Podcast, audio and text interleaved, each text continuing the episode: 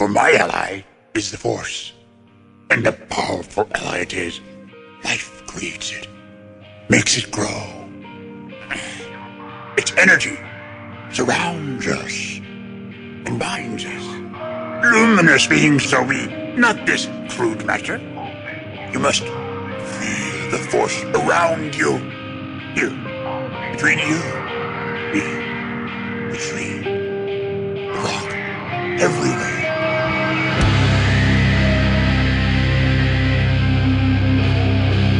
Jedi, like my father before me.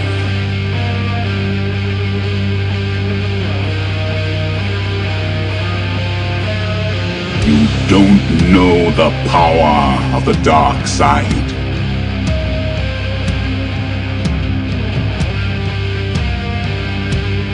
If you strike me down, I shall become more powerful than you can possibly imagine.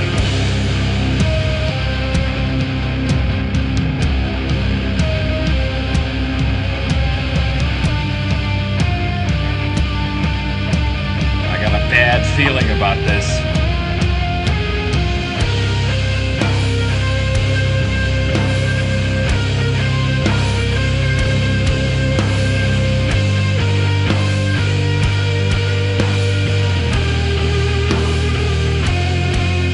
Welcome to episode 96 of Blue Harvest. I'm your host, Halls Burkhart.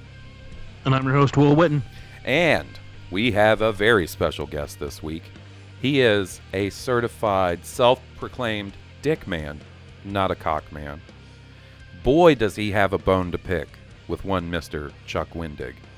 He is a pathfinder in the Andromeda Galaxy, and he is a good friend, Mr. Brad Love. How's it going, guys? How's it going, buddy? Going good. It's all good. So uh, thanks for coming on sort of short notice, Brad. Uh, I didn't think Will was going to be able to record, and then I was like, oh, I bet you Brad would do it. Bet you Brad would record with me. And then you both. Brad doesn't have a life. He's always available. No, no, no. And then both of you guys were like, hey, you want pie? Yeah, yeah, let's do it today. Fuck yeah. So, and uh, we are recording this on a, at least in Alabama, beautiful Saturday afternoon, just a few short days away from Star Wars Celebration The Orlando, celebration. which I am so excited about. My first vacation in seven years, and it's Star Wars themed. I don't think it gets any better than that, guys. I don't think so. No, now, I don't think so. since we are just a few days from celebration, we have fuck all for Star Wars news. So we're gonna get to know uh, our buddy Brad a little better. I don't know. I think we know him pretty well. We'll get we'll let you guys get to know him a little better. I have one Star Wars news question. Okay. That Well- is even is Timothy Zahn writing a new Thrawn? Yes, it Book? comes out this week. Okay. Yeah. Because I saw that and I was like, isn't he the guy that wrote the original Yep. Thrawn trilogy? Yep. They well, you know, they brought him back into canon with Rebels.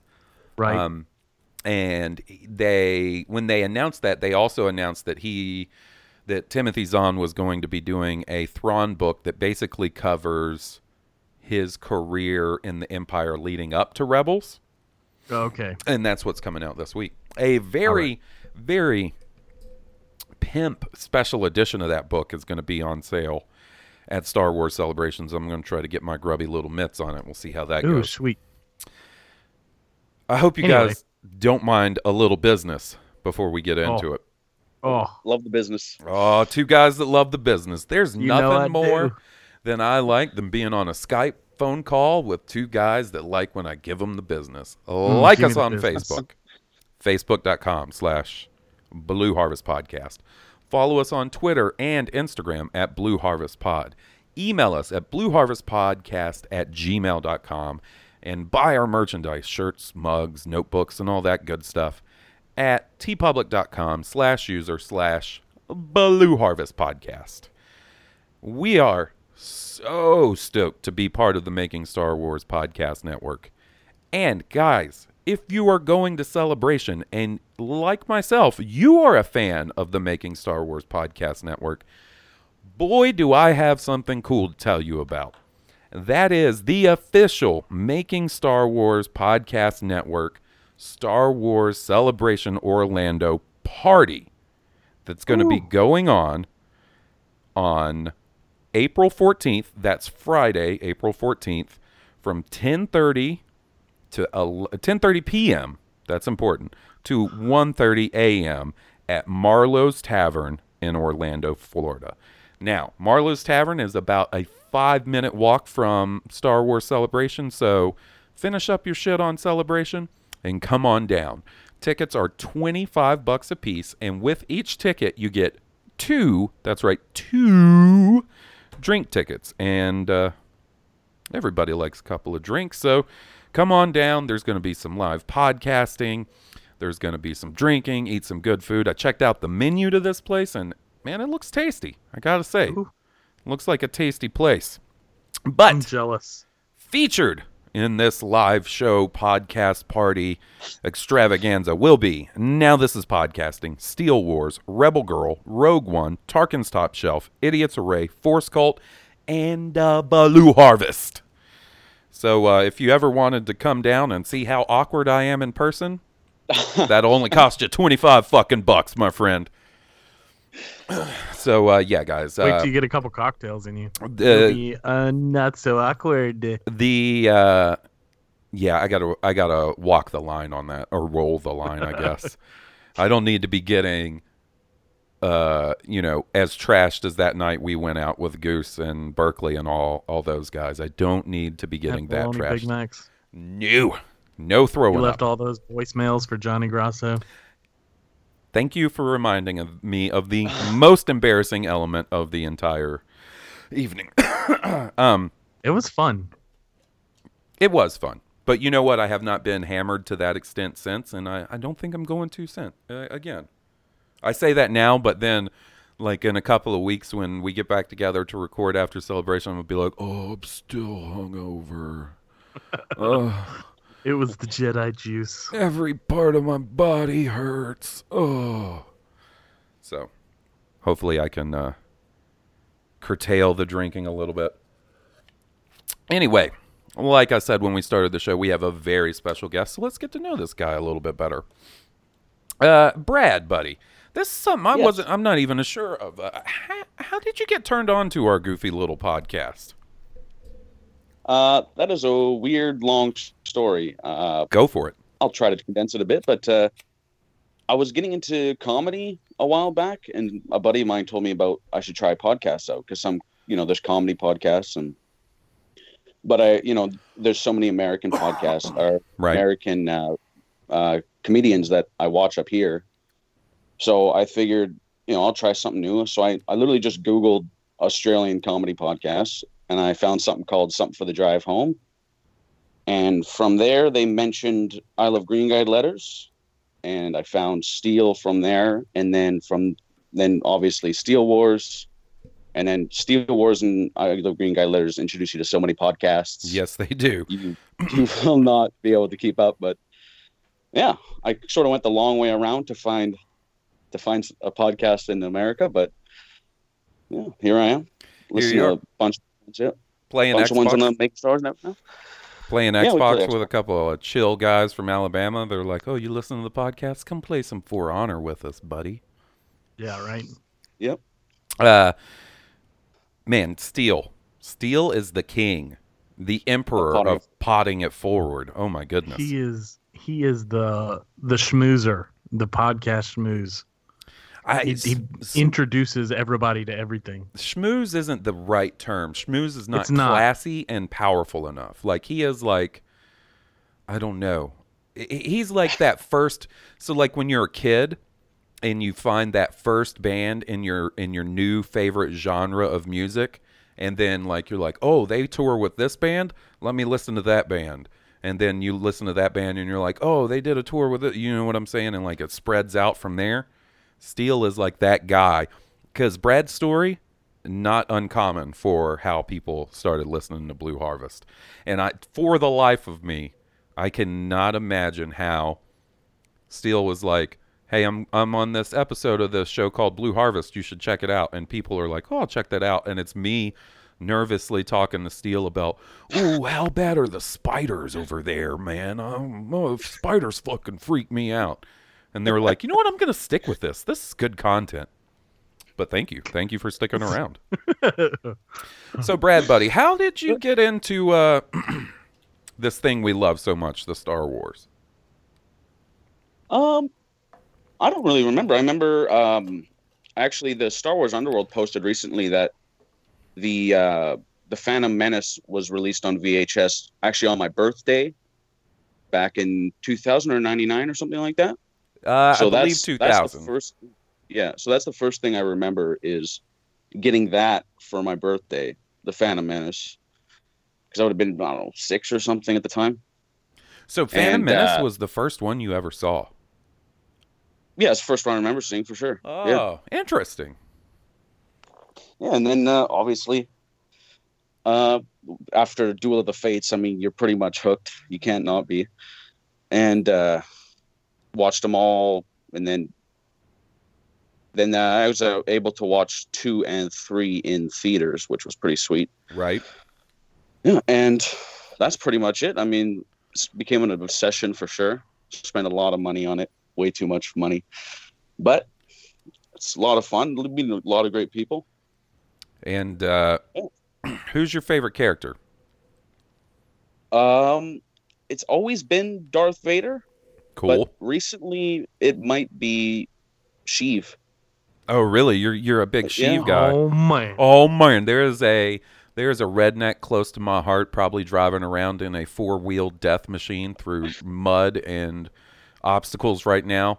That when he hears that, he's gonna be like, "I knew Brad was on my dude, my my oh man, Sheev Palpatine." Oh Sheev. That's cool. Um, Yeah.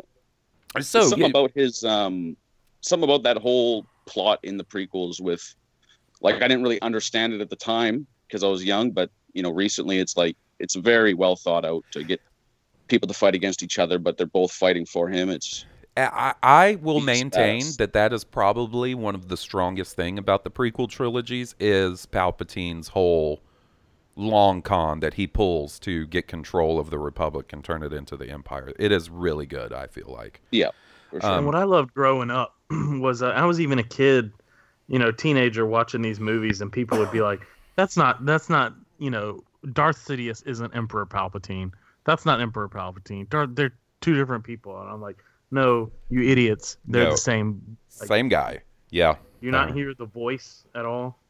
Do you not look in the credits and see who's playing? Uh, like that's the easiest solution to that, in my Right. opinion.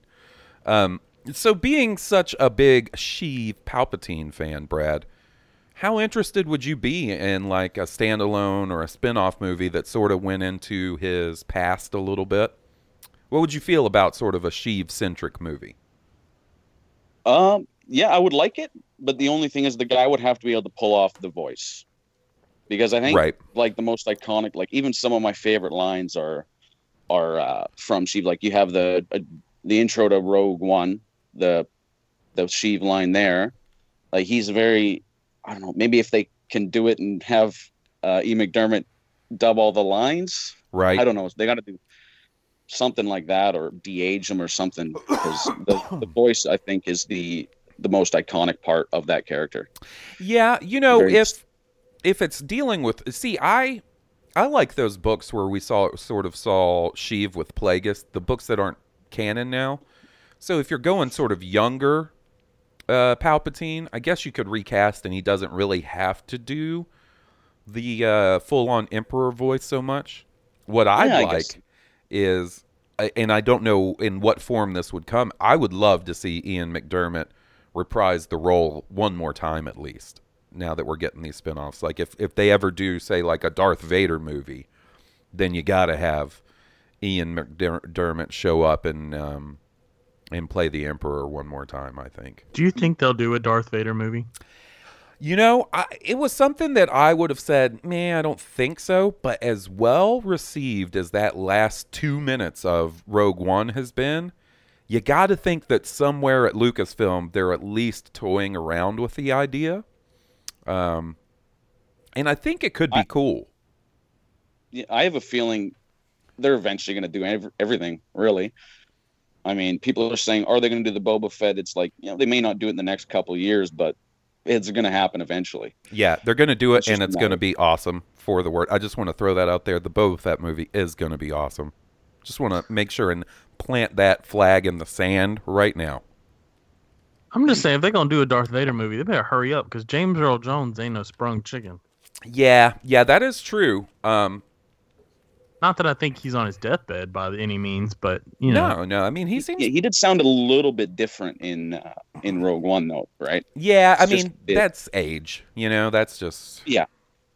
So I mean, if they wait till he's you know old or even older, he might sound even different. So it might. yeah, They should just get him to. Have you ever seen uh, Mission Impossible? I think it was three, where they re- he got the guy to say that line, and it they could use that to, uh, you know, take every so different type of sounding word, and they could speak in the same language. They should do that with James Earl Jones, so Vader lives around, lives on forever. Matthew Wood and Ben Burtt get in on that. Get just Yeah, exactly. just uh, go have him sit down and record every word imaginable and every inflection and tone imaginable, and we can we can just have him show up whenever he needs to. Um, exactly. What's your favorite Star Wars movie? Uh, probably Empire Strikes Back. Oh man, my man. I Um, mean, everyone says that. Yeah, it's. I mean, it's the best one. There's no doubt about so that. we kind of talked about it, but what would be your i? What would you like to see most in a spin-off movie? Is there a spin-off movie idea that really like gets you going, gets you excited to see, or is it just you know whatever they're going to do? I'm cool with. What What would you like to see as far as one of these standalone spin-off movies? Um, I would like something more Empire centric. You know what I mean? Uh, they, I love the Empire, so if they could do, I don't know, follow. Yeah, the Vader movie might do it, or maybe they do like a young Tarkin or something, or the the Sheev movie would something like that. It's just I love. My favorite parts of all the films are when they show the bad guys. So Did you read the Tarkin book? Yep. There's I think I'm up to date on all the canon except for a few of the comics. Right on. There's a cool bit in the Tarkin book. It's actually a, a pretty big part of it where it shows like the trials his family put him through and stuff, and basically like young young Tarkin. That kind of story I think could be really cool.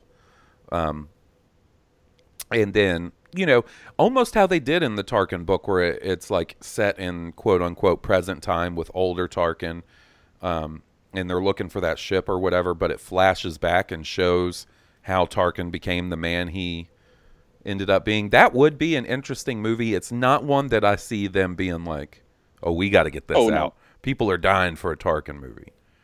Um. So Yeah, I mean, some of the movies I would want, they probably would never do. Oh You yeah, know, I would mean same here. like a like The Office, except you know, sitting around in the in a Star Destroyer or something. You know, like Um, they'll never make that. But Here's a question: Do you feel like if they were to give us, say, a young Palpatine movie that sort of showed him, you know, becoming a Sith and and his training with Plagueis and stuff, do you feel like that kind of gets into that Yoda territory where if you show too much, it kills a little of the the mystery of the character? I do. I mean, I feel that way personally, but You know, yeah, it it would depends how they do it. I mean, if if they're showing, if they show him sort of start to manipulate people, maybe he's even manipulating his own master. They could make him like even they could expand on the badassness of that character.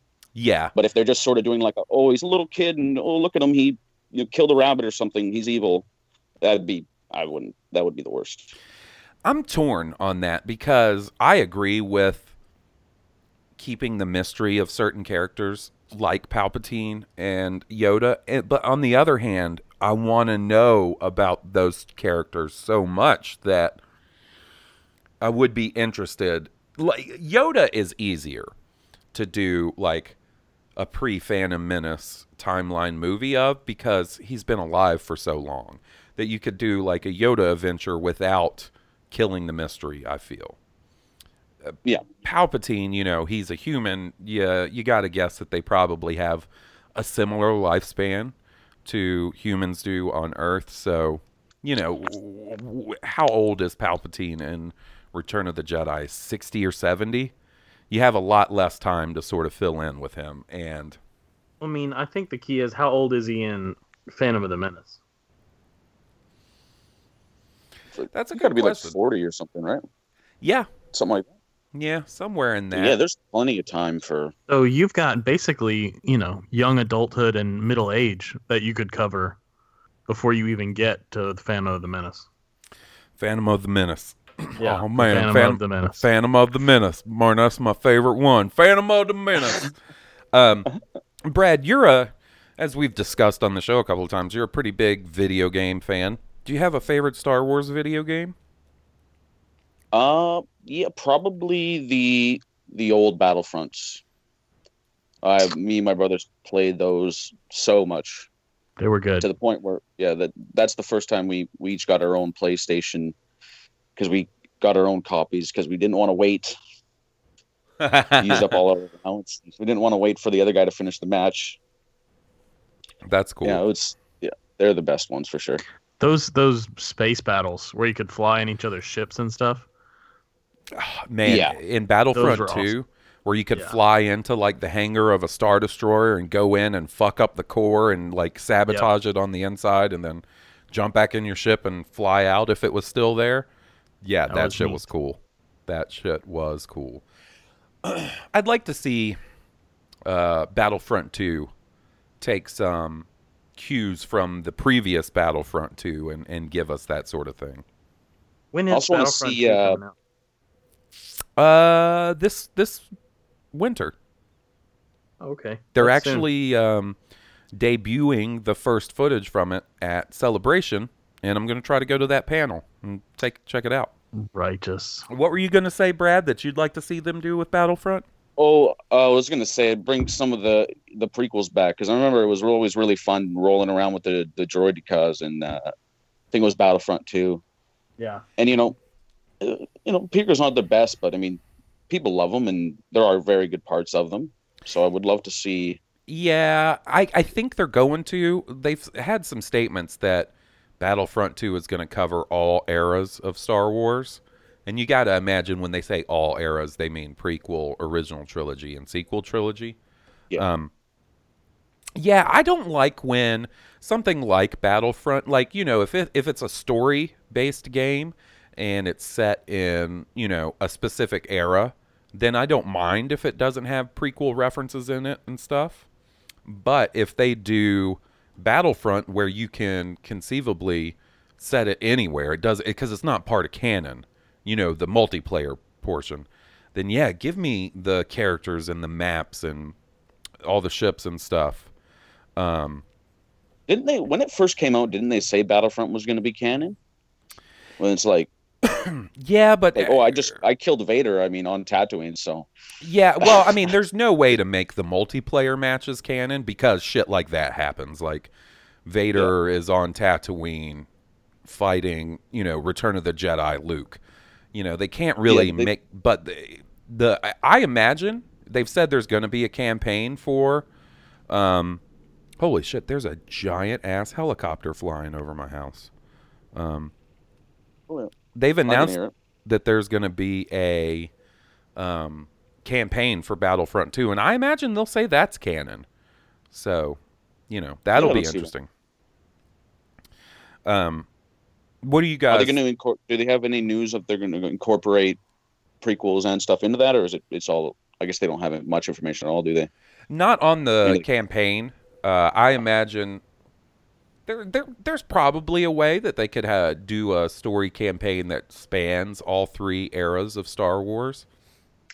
I'll tell you this: the Battlefront 2 story that basically told the story of the 501st, from being clone army to being Darth Vader's personal army. That was neat. That was neat as hell. Like I enjoyed the hell out of that. Yeah, I remember. Isn't it the first mission in the Battlefront 2 campaign where you're on Kamino defending the cloning centers and stuff? Yeah. Yeah, that was yeah, really I think cool. So. Yeah. Something like yeah. Um, so actually, there is. I forgot to mention this. There is one little uh little but important piece of Star Wars news to cover. Um, Carrie Fisher's brother, in an interview with Entertainment Weekly, came out and said that Lucasfilm has permission to use Carrie in Episode 9 and that they're going to bring her back without CG with pre existing footage. Now, I don't know exactly what all that means, but uh, it sounds kind of like what I, I would like them to do in that horrible situation. Um, Yeah, you're kind of thrown into a shitty situation where there's no good answer. But I think if they can do it without CGI, that's probably their best case scenario. Hopefully Yeah. they write they they're able they have enough footage to write her off without. I mean, killing her. We don't want to. I don't want to die in the theater of just pure hydration loss. right. But you know, if they could, yeah, I think that's probably the best way to do it. I um. I'm telling you right now, yeah, if if they kill Luke Skywalker, I'm gonna be fucking curled up in the fetal position on the theater floor, and they're just gonna have to like drag me out after that 1st I'm- showing. I think we're pretty guaranteed. I think we're guaranteed Luke Skywalker's death. Not necessarily in episode 8, but I don't think he makes it out of the sequel trilogy. So you think not? You don't think he's gonna stick around for a potential sequel sequel trilogy even? I would love that. I mean, love it.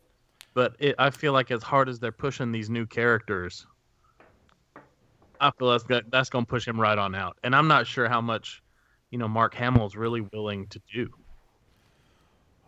I mean, of all the Star Wars participants, I'd say he's probably willing to do the most. He, I don't know if he's just good at putting it on, but man, he seems to enjoy, seems to be enjoying this resurgence in Star Wars popularity. Where he's not just a voice actor anymore. Well, yeah, I mean, and he's definitely not, uh, you know, Harrison Ford grumpy about it. So, yeah, you know. that's what I fear. ah, Do you not think that uh, they uh, Lucasfilm wants to kill him off just so they can fully commit to the new characters, or?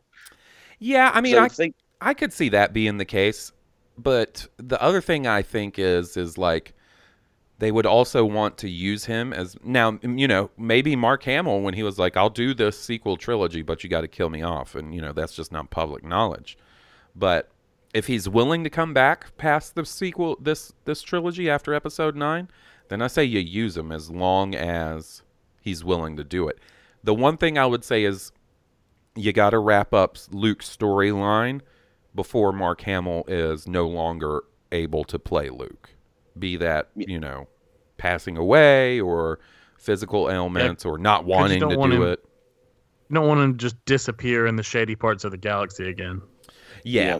Yeah, and and so in that regard, you know, the eventual death of Luke Skywalker would be preferable to you know, it you know, no ending. Right. If if say you know episode nine ends and Luke is still alive, and then in a few years they come out with episode ten, and they're just like, oh, Luke died a couple of years ago. Here's his memorial. Eh, I don't know that I would really dig that. No. Uh, it Do would. you have, if you had to choose, do you have a specific way you'd want them to kill him off? You know, I think it would be most fitting and make most sense if he just sort of became one with the Force, Yoda and Obi Wan style. Um, be that you know in a situation where he's in a fight and he gives himself up to the Force like Obi Wan did, or like Yoda where he just reached old age and drifted off into the Force. Um, or see that's tough because I would also want him to go out real fucking heroically. I mean, know? as far as I'm concerned, keep him around until he's Alec Guinness old. You know, make him. Well, I Make mean, him- he is Alec Guinness old. Is he really right now? I, I- thought Alec Guinness was like in his 70s or something. I believe Mark Hamill was this and Alec Guinness were around the same age.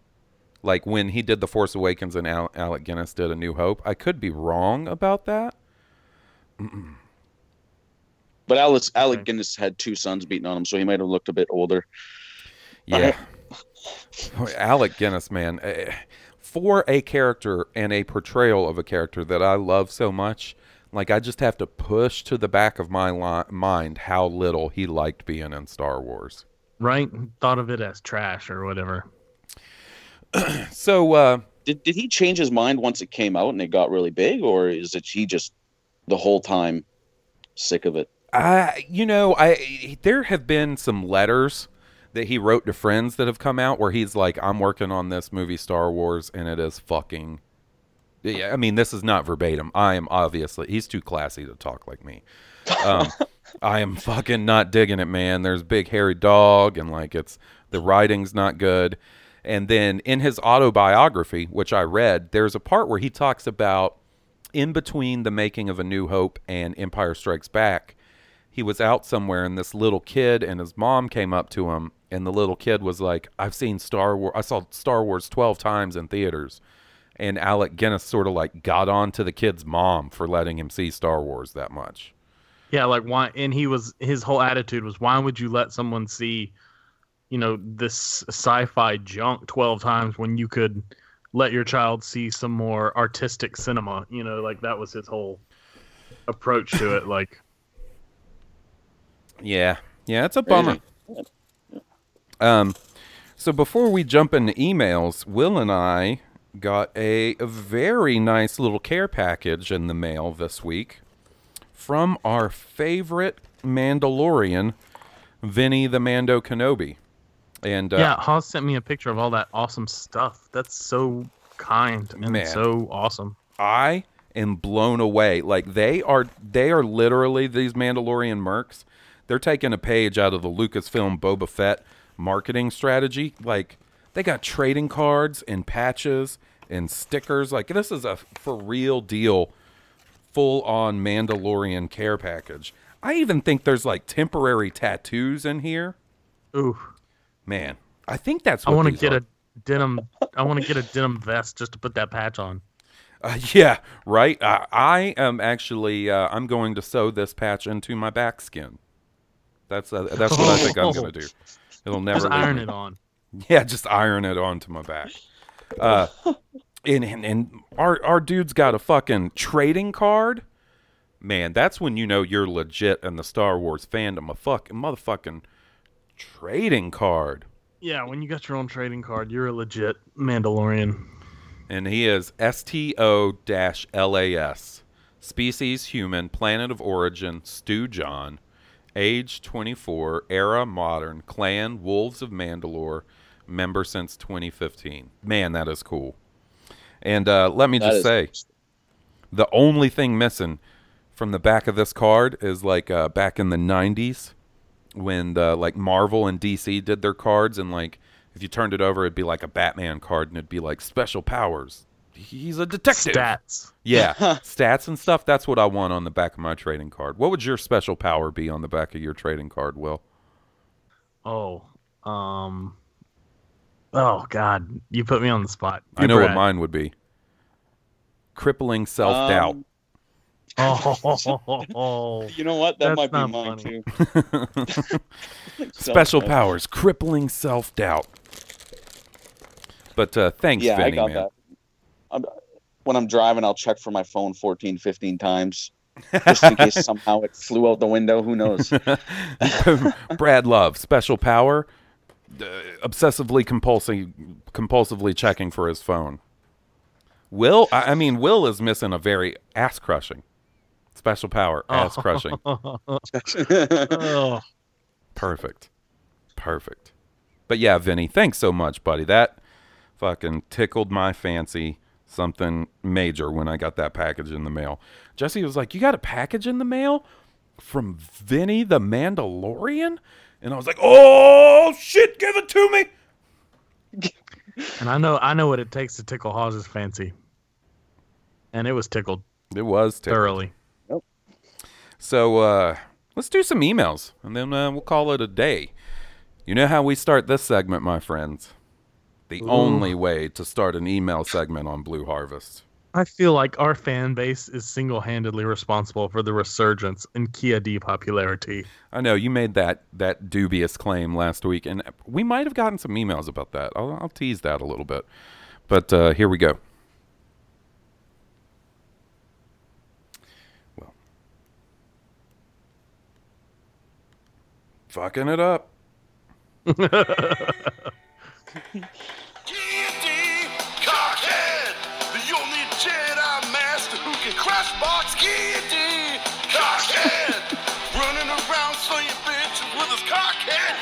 big Syrian stud. He loves to split chicks with his bud.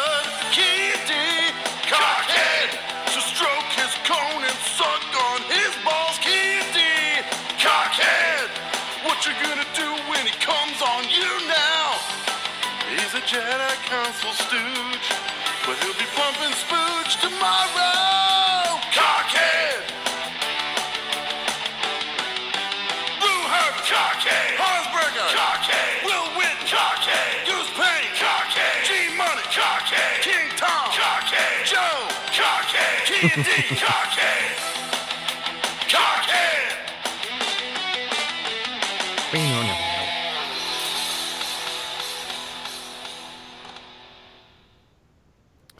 it gets you. It gets you pumped. It sure does. Get you psyched. Yep. So, first up, we've got uh, an email from our buddy James. And the subject line is Good Riddance to Rebels. Halls and Will. First off, I'd like to say a bit about the Rebels finale. What the fuck? So, after all was said and done, we got a Battle of Hoth redux. Or is that redo? Redux? Redo? Redux. Uh, Redux is like, yeah, I think that that works. where the only loss or sacrifice was the death of Bendu, and the only victory was wait, was there a victory of any sort by any party of consequence? Unfortunately, I don't know if there will ever be a day when I come around to liking Rebels. Enough of the basket case that is Rebels. I've been watching the Rogue One Blu ray over the last few weeks, and my wife finally watched it with me. I must say that I was shocked to hear her afterwards say that she finds it to be the best of the Star Wars movies. Also, she loved Chirrut and how Donnie Yen did the blindness, and of course, Baze and his 21 guns. I won't go into the technical aspect of the movie, but to summarize, I will say that I agree with her that Rogue One is more interesting in its directing and cinematography. And honestly, I think that that final 10 to 15 minutes of the movie are as dramatic and moving as any of Star Wars, except maybe the binary sunset and Luke versus Vader 1 and 2. Perhaps this is blasphemy. Perhaps I'm just an American idiot. I don't know. Oh, I see what he's doing. Oh. I see what this dude is doing. Anyways, to my question How do you feel about Rogue One after some watches on Blu ray? How about the CG on Tarkin? I thought that the Blu ray looks even better than it did in the theater. And in the long view, does this choice of Gareth uh, does the choice of Gareth Edwards make you feel, as I do, that Disney is doing just as good with director choice as with actors? Keep up the moisture farming, Jim in Pittsburgh. P.S. There are a few references here in here for Halls. Wake me up when searching ends and see how many you can find. That buddy is trying to get under my skin with some fucking Green Day I was references. about to say Did that's you chock full of Green Day references. Did you see that? Yeah. Well, well, Jim, I'm gonna say one thing. All them Green Day references were dookie. um. So uh, we'll start with you, Brad. We'll go to you first. What do you feel about? How do you feel about Rogue One now that we're you know four months or so post release? Uh, I think I think it might be my second favorite That's Star Wars cool. film right, right now. You know, I said that when it first came out, it hasn't changed at all. the thing is with me, like, I do love the movie. It's just there's something about it that just holds it back from being my absolute favorite or, or real high up on my list. And it's honestly something I can't put my finger on. Like, I just, I, feel- guess, go ahead, Will. I feel like it's because so mo- it's so modern, and you know that is what elevates it at the same time, and I think that's what puts it in a separate class of the other canon films. At one, you know, like Mm-hmm, with his his wife believing it's the best so far, the best cinematography. Like I can see, I can see where that point of view is coming from. It's perhaps the most modern. It's pushing the edge for you know what is acceptable in what has been done in Star Wars films and but that in itself is what makes it is what sets it apart in a way that makes some people feel like maybe it's it's just different you know it's it's not the best for them because those people prefer the tradition of the canon films and Yeah. the way they are done I could see that, and I, I agree with him, man. Some of the cinematography in that is breathtakingly awesome. Agreed. Like, that I think that's why it might be up there for me because I mean I don't think the Death Star or or Star Destroyers have ever looked so big. yeah, Gareth that's Edwards is very good at scale. scale is key in that movie. Um, and the, I mean, there's just some beautiful fucking shots that I can watch those two star destroyers break apart when they hit each other all day. Just the minute detail that's in all the little pieces flying off and the music, and then it's great. It's it's fucking great. Have you ever noticed during the final battle, like the way it cuts between the air battle on Scarif and the ground battle? Like a ship will crash, and then it'll show the ship crash, and then it pans right over to like the people running on the ground. It's it's beautiful. It's really it's quite the quite the cinematography in that movie. Oh, yeah, yeah. And you know, I think they did a real to me, once they hit Scarif, that is when that movie is fucking tight, man. It is primed and ready. Not that the rest of the movie is bad. I just feel like there's little sections that sort of interrupt the awesome in that movie leading up to Scarif. But once they hit Scarif, it's full blown awesome and great. I mean, you know, say what you want about the fucking Bodhi Rook running the the cable, doing his roadie stuff, and the giant master switch, whatever. I don't care. That's Star Wars, man. Like, there's big master switches, and you got to run Cat five cable to get a audio signal out to space and shit. But yeah it's it's I know it's like it's almost as ridiculous as a, a hole that'll blow up a blow up an entire space station. yeah, right, right. Like a Yeah. tiny little hole that's just big enough for a um a torpedo to go into. not much bigger than three meters So next up, we've got our buddy King Tom. Oh, you're gonna sorry, are you're gonna touch on the uh the rebel stuff he was talking about? Oh yeah, well, I mean we can, you know, I I am here and there with Rebels. I like the finale quite a bit. I know what he means though. It doesn't feel like the conflict was wrapped up or won by either side. Like it was kind of weird in that regard. I'll Yeah. continue to watch Rebels because it's Star Wars, but it's never going to be like in my top tier. Oh, this is my favorite Star Wars ever, and that's just it, it, it's just something I've had to resign myself to. Um, what's your feelings on Rebels, Brad? I know you uh, you're up to date. Yeah. Um I didn't hate it for the longest time. But uh the the what's Annie get your gun reference, that that play, that's that's honestly the worst thing that's ever happened in Star Wars canon. Are you talking about? it's like the Big um, Bang Theory of ref- like they just the joke was that they referenced something. It's oh that's probably the worst thing that's ever happened in Star Wars. So I mean other than that, it, it's fine. explain this because i'm not aware yeah. Why don't you break Oh, it down for uh, him? So there's two droids, uh, AP5 and Chopper. Chopper's an astromech. AP5 is like a C3PO type protocol droid. It looks a bit different, but it doesn't matter. Uh, and they were talking about uh, they were supposed to be hacking into something or whatever, and AP5 is like, "Oh, anything you can do, I can do better." And then Chopper goes, "Rah, rah, rah," and then AP5 goes, "Yes, I can." So you know he's saying, "No, no, you can't." So it's, No, "Yes, I can." No, yes, you I can't. can. You know that reference, yeah. yeah yeah yeah Yeah, so they're they're mon- they're referencing stuff. I mean, that's modern day Earth. Well, relatively modern day. It's like the fifties or something, but Right. It's like those droids shouldn't know what Those that is. universes shouldn't cross that's like a wink and a nod to the audience Yeah. Yeah, those are the, the worst. Yeah, I'm not a fan of that either. That was a pretty bad episode all around. Let's be honest. Yeah. So next up we have King Tom, King of all Toms, King Tom. Halls and Will. The entertaining discussion between you guys and Chris following last week's Cockhead anthem got me thinking about how long we've been discussing the virtues and failings. Okay, more failings than virtues of Ki-Adi-Mundi. So I searched through the Royal Archives, aka my Gmail sent items, and found my first ever email to you guys about the chumpiest Jedi ever. It was dated April 11th. It was a response to an email from my buddy Joe, which aired on the previous week's episode released April 9th. We've been talking about Ki-Adi on Blue Harvest for a year.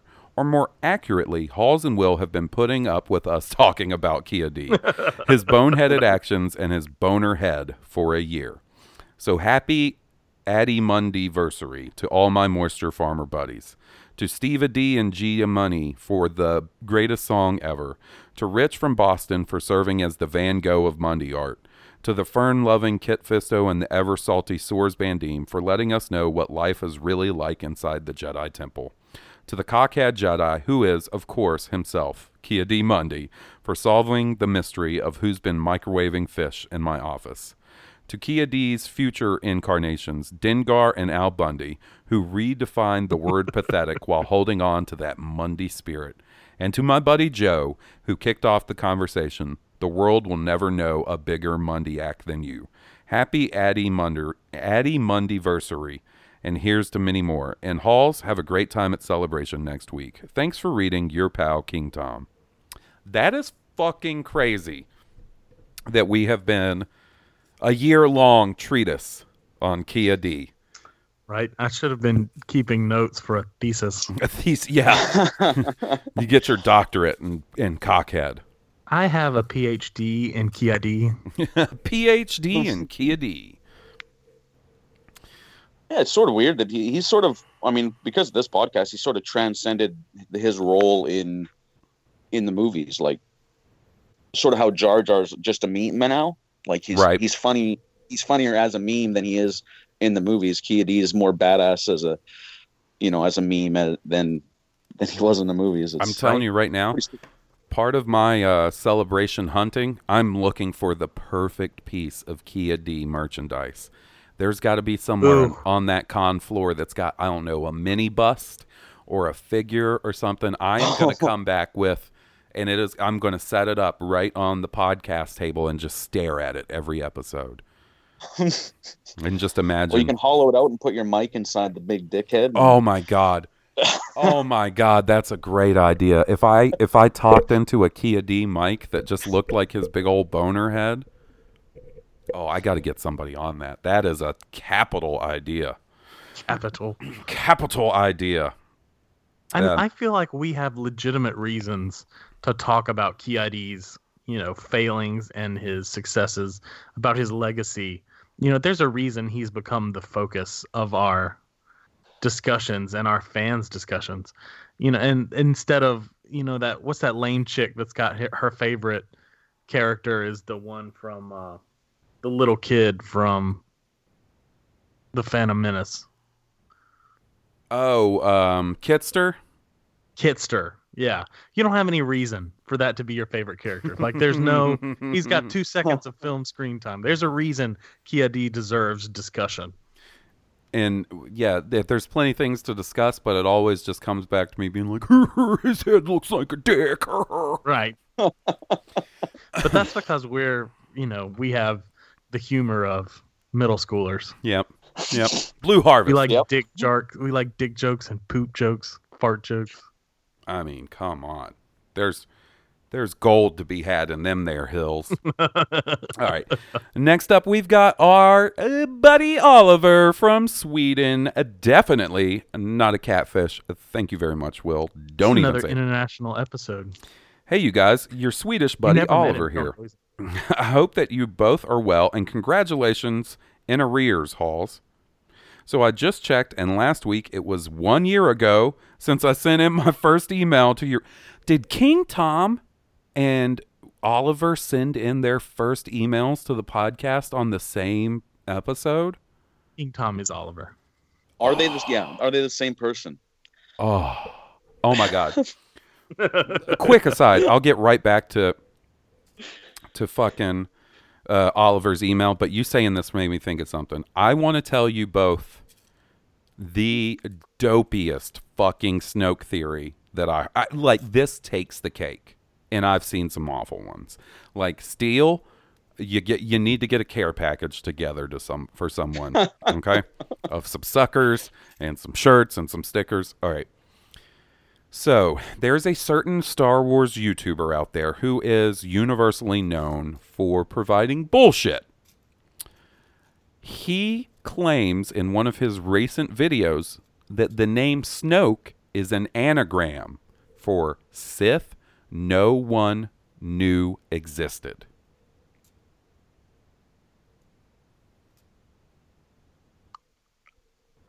That is why you need a Snoke's Theory Sucks sticker, my friends. That is why.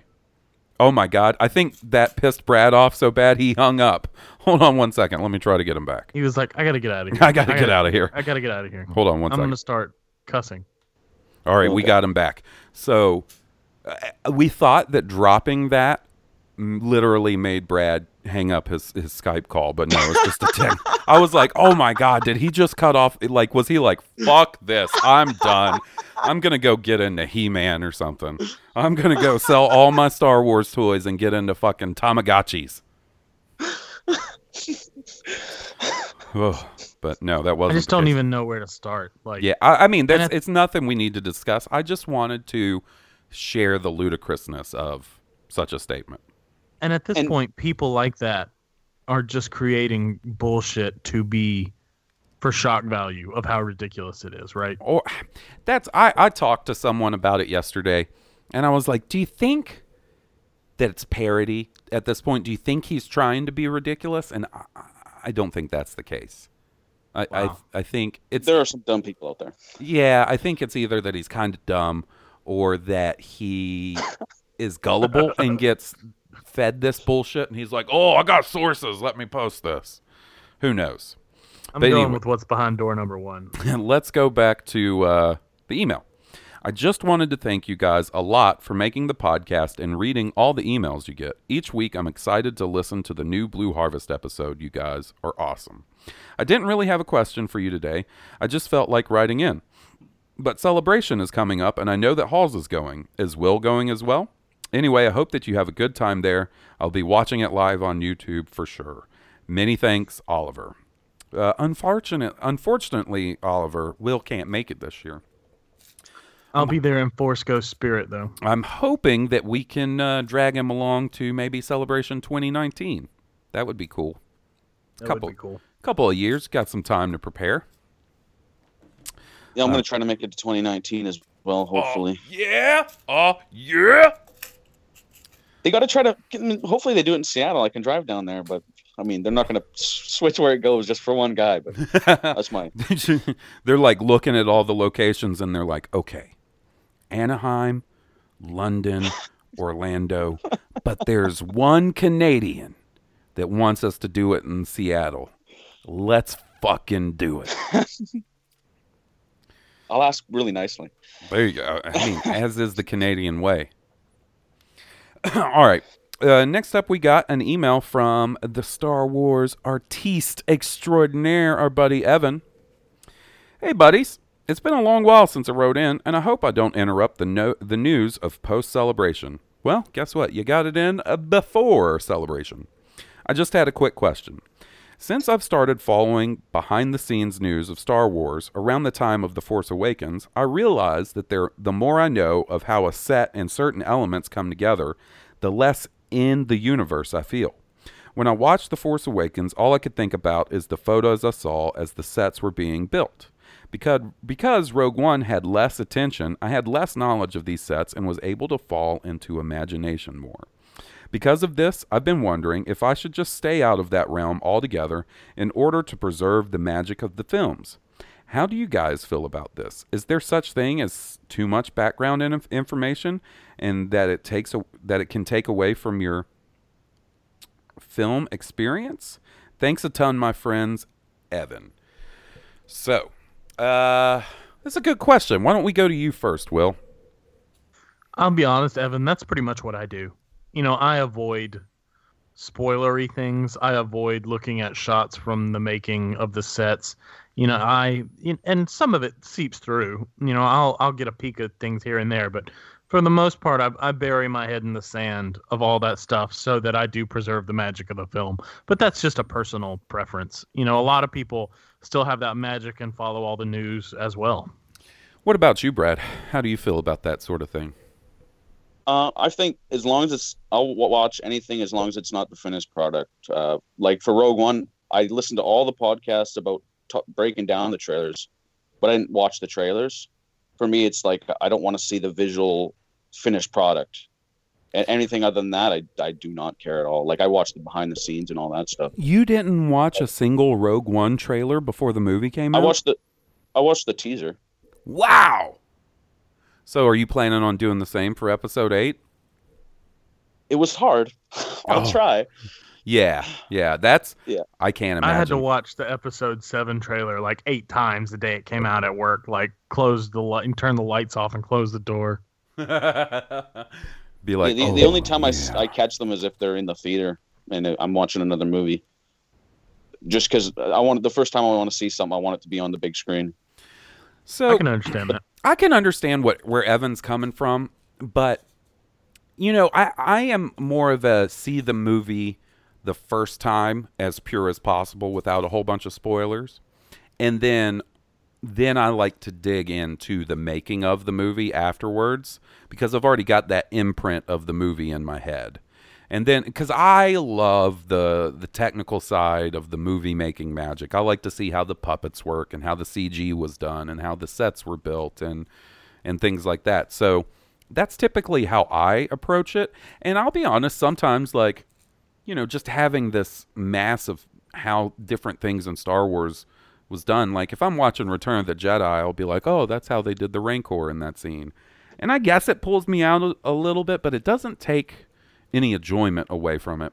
But uh, I, I, I guess I do a little bit of both. I, I try to go in as as unknowledgeable as possible for my first viewing, and then I like to sort of dig in and see how they did all the cool shit that they pulled off. Um, really interesting special features on the Rogue One Blu-ray about how they did Leia and Tarkin. By the way, really fascinating. all right, so we've got a couple of voicemails, and then that'll do it for us today. Um, first up, we have a voicemail from our buddy the Vinny the Mando Kenobi. So is up, Will? This is Vinny the Mandalorian. Uh, first time voicemail. Really wish I could have sent you guys a drunk birthday voicemail when I was with Sal. Uh, it didn't get to happen. Drank a little bit too much, had to go home. Anyways, hope you guys enjoy your Mandalorian care package. I threw in some goodies along with those clan patches. I hope you guys uh, could hopefully rock them at Celebration. Unfortunately, I won't be there, but I hope y'all have fun along with all of the uh, moisture farmers and uh, make making Star Wars community. Uh,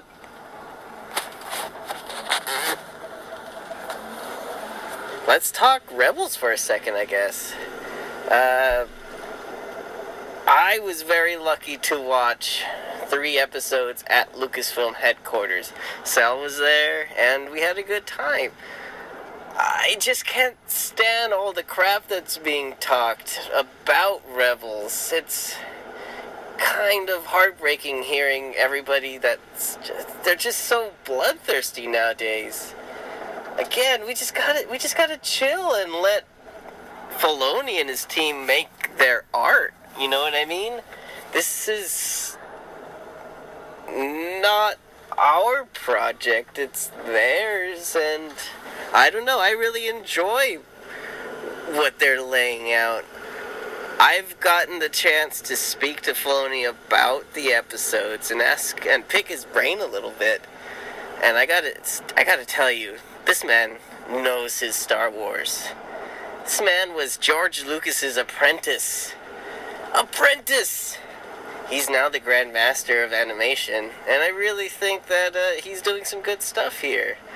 Sure, he's stretching that budget as far as he can, and I gotta say, we just gotta get used to there being some stuff that's left to the imagination. Anyways, I'm rambling. Uh, this has been Vinny the Mandalorian. Hopefully, I could send more of these. Uh, maybe even, uh, be a guest on the podcast? Hans? Will? Maybe? Fuck Alright, yeah. guys. Absolutely, out. Vinny. Late. Uh, uh, first off, absolutely, Vinny. You're more than welcome to come and be a guest on the podcast, my man. Are you kidding me? I mean, I mean, you're getting you're scraping the bottom of the barrel right now, so you could probably get someone. we are not. don't you talk about yourself that way, Brad. God damn it, Brad. Um, so I'm sorry, but don't talk about my friends like that. hey, hey, you shouldn't talk about yourself Uh. like that, eh? Um, this is what I'm gonna say. I know that Filoni, and, and I feel kind of bad because I don't. You know what? I feel like we don't trash on Rebels as hard as some other people do. Um, Johnny. well, yeah, Sorry, Johnny, and, and you know what? Johnny was an early adopter of hating on Rebels, but he is far from uh, a voice alone in the crowd. You know. Oh yeah, no. I just Uh, like to bug him. Yeah, I know.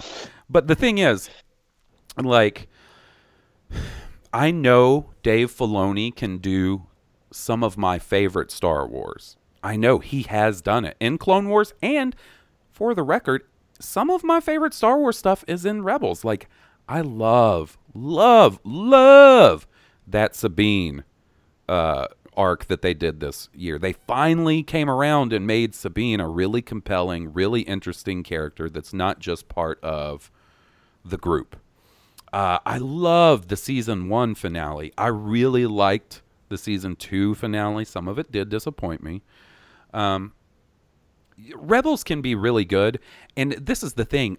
I honestly don't feel like it is hundred percent Filoni's fault. The issues I have with Rebels, I think sometimes in Rebels' defense, it gets an unfair comparison to Clone Wars because Clone Wars was a situation where George Lucas wanted to do animated Star Wars as close to the level of cinematic Star Wars as possible. So he would just throw millions of dollars at episodes until they got it to where he was comfortable with it. And it shows that some of that stuff in Clone Wars is beautiful. And I feel like it's a, you know, it's a it's an age demographic thing. They're definitely going for a, a, a younger age demographic for Rebels. I feel like there are definitely maybe some Disney intrusion on Rebels, not in like the uh, the day to day thing, but in sort of the hard, fast rules of Rebels. Like, you know, we want the episodes to mostly be standalone, not a whole lot of two parters. You know, 22 minutes, the story is wrapped up in that 22 minutes. We don't really want stuff carrying on. And I think that's to its detriment, unfortunately. Now, do I I don't hate Rebels. Do I love Rebels? No. I'm in like with Rebels. I'm not in love with Rebels. I'm in I'm in like with Rebels. And like I said, I'll keep watching it cuz it's Star Wars and it's a Star Wars TV show and you know, for a few months out of the year I can get my weekly Star Wars fix of something new. Uh, I I would just like to see them aim a little higher, I think. Um yeah. I'm the other uh, ex, with exception that that thing I mentioned earlier, the the reference. I don't really dislike the show itself. It's it's when it gets to the Rebels Recon, I should probably stop watching it.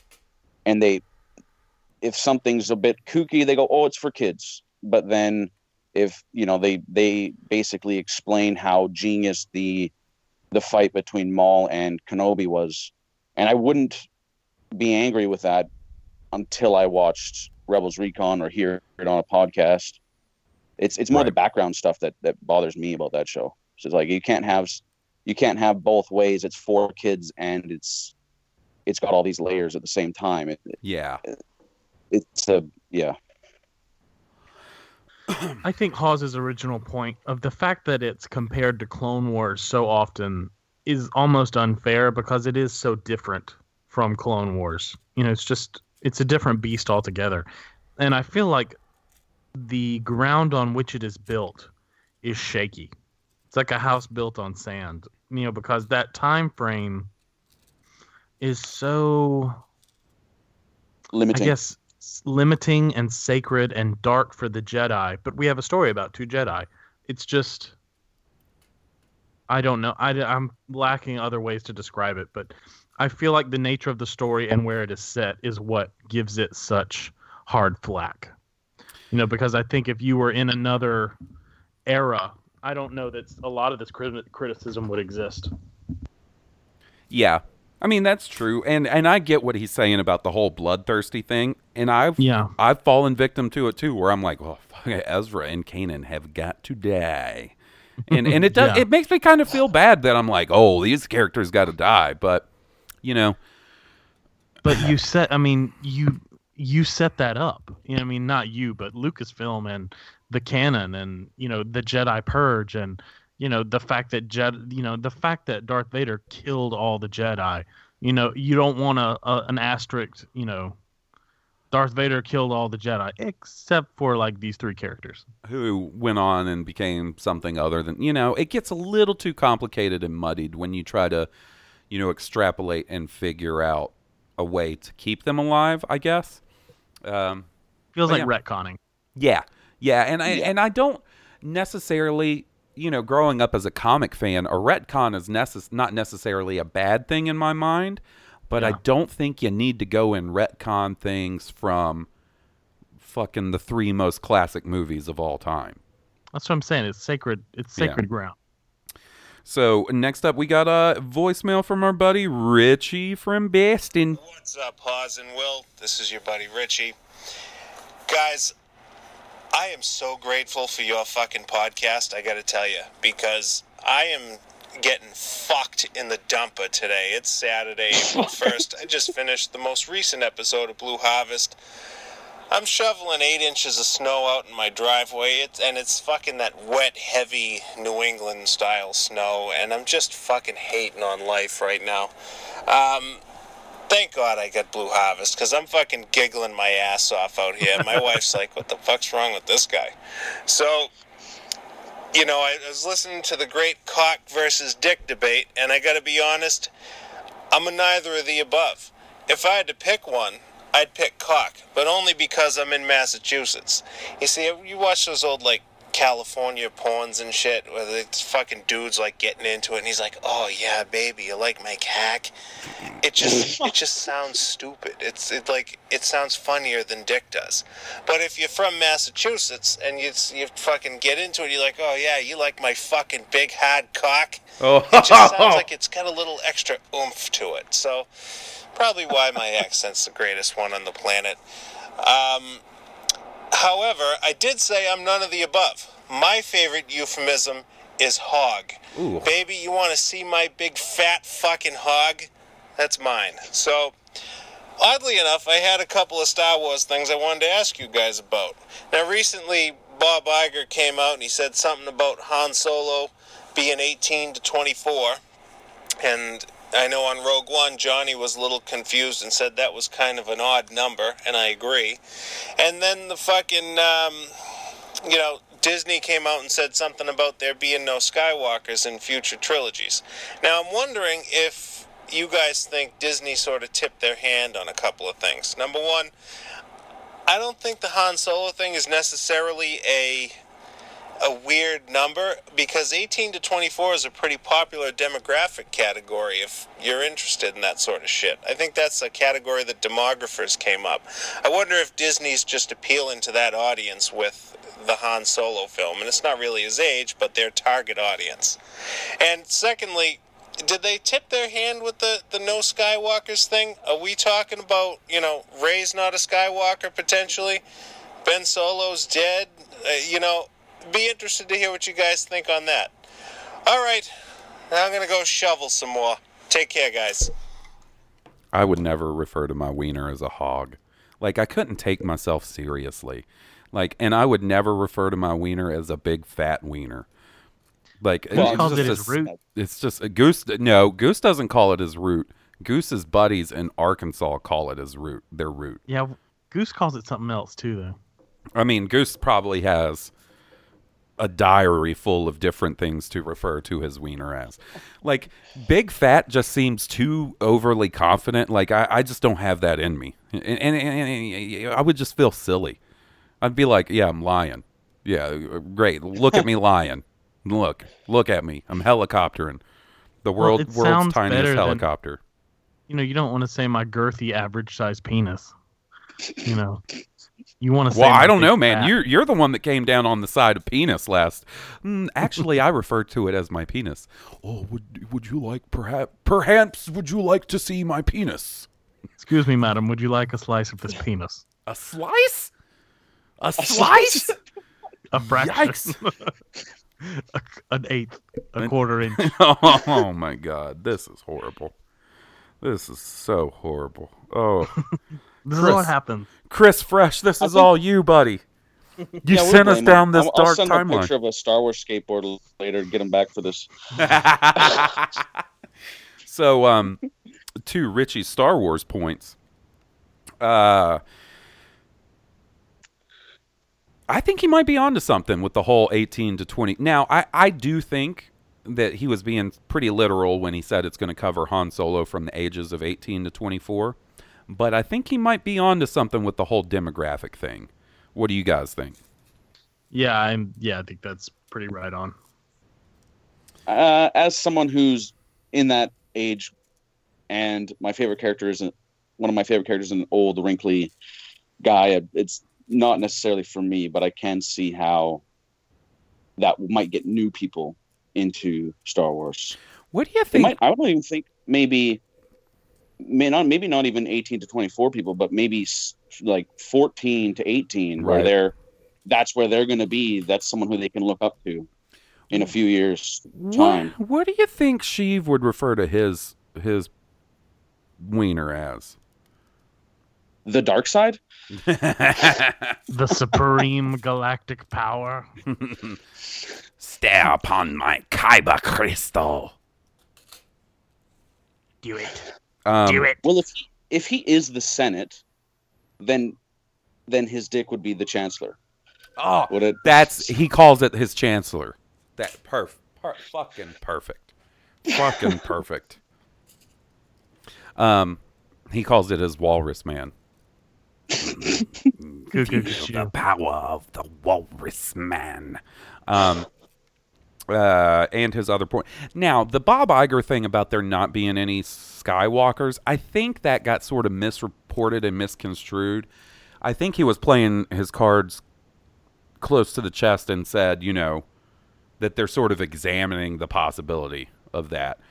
Honestly, I think if Rey is not a blood related Skywalker, I, I could still see her taking the name Skywalker and the the line continuing continuing that way.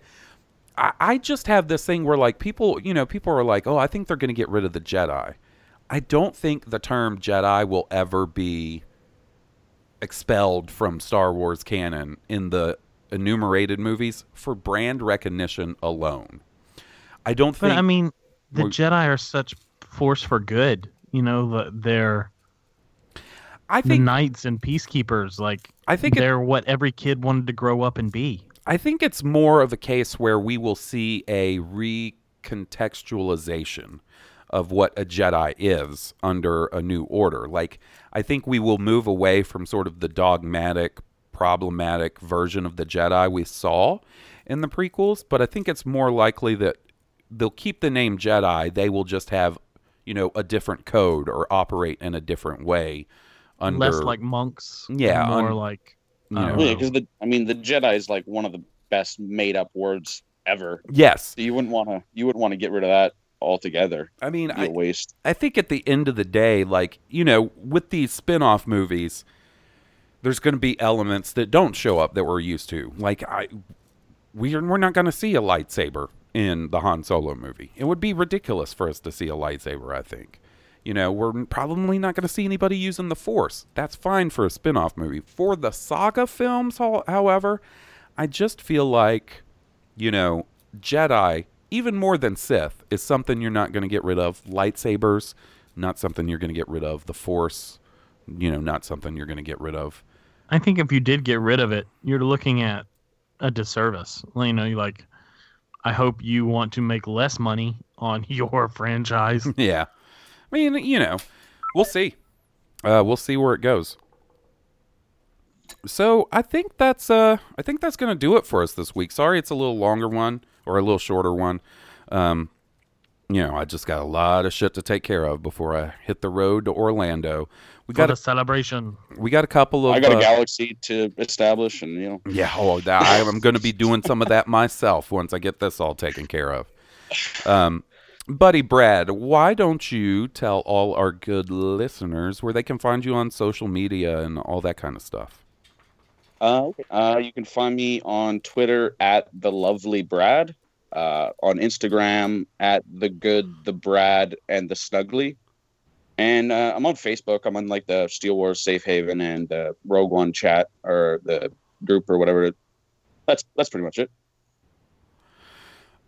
All righty. Well, uh, you guys should, like I said, check out those tickets for the Star Wars celebration party, making Star Wars shindig, at uh, uh, on Friday the 14th, or yeah, Friday the 14th. Um, if you need a link to that, there'll be one in the show notes. There, you can see it on the Blue Harvest Twitter, the Making Star Wars Twitter, Steele Wars Twitter. If you're looking for these tickets, they're easy enough to find. They're 25 bucks with two drinks. Come out, have a good time with us. Uh, if you like our ba- the band that does the music for our intro theme, they are Stoned Cobra, and you can check them out on iTunes, on Spotify, and at stonedcobra.bandcamp.com. Uh, and I think that's going to do it for us this week, guys. Brad, thanks so much for uh, heeding the call last minute. I went and got my, my special horn that was carved out of moose antler, and I was like, and he I heard it. answered Yeah, the call. Well, uh, All right. Well, guys, thanks for having me. Oh yeah, anytime, buddy. We're gonna have you on again sometime, and once I finish that third fucking aftermath book, we're gonna have you on. We'll explain the aftermath thing to Will, and we'll vent some of our frustrations. How's that sound? Yeah, well, that was much needed. well, uh, guys, real quickly, Star Wars celebration plans. I have some things sort of tentatively set. I'm going to be recording some special podcasts.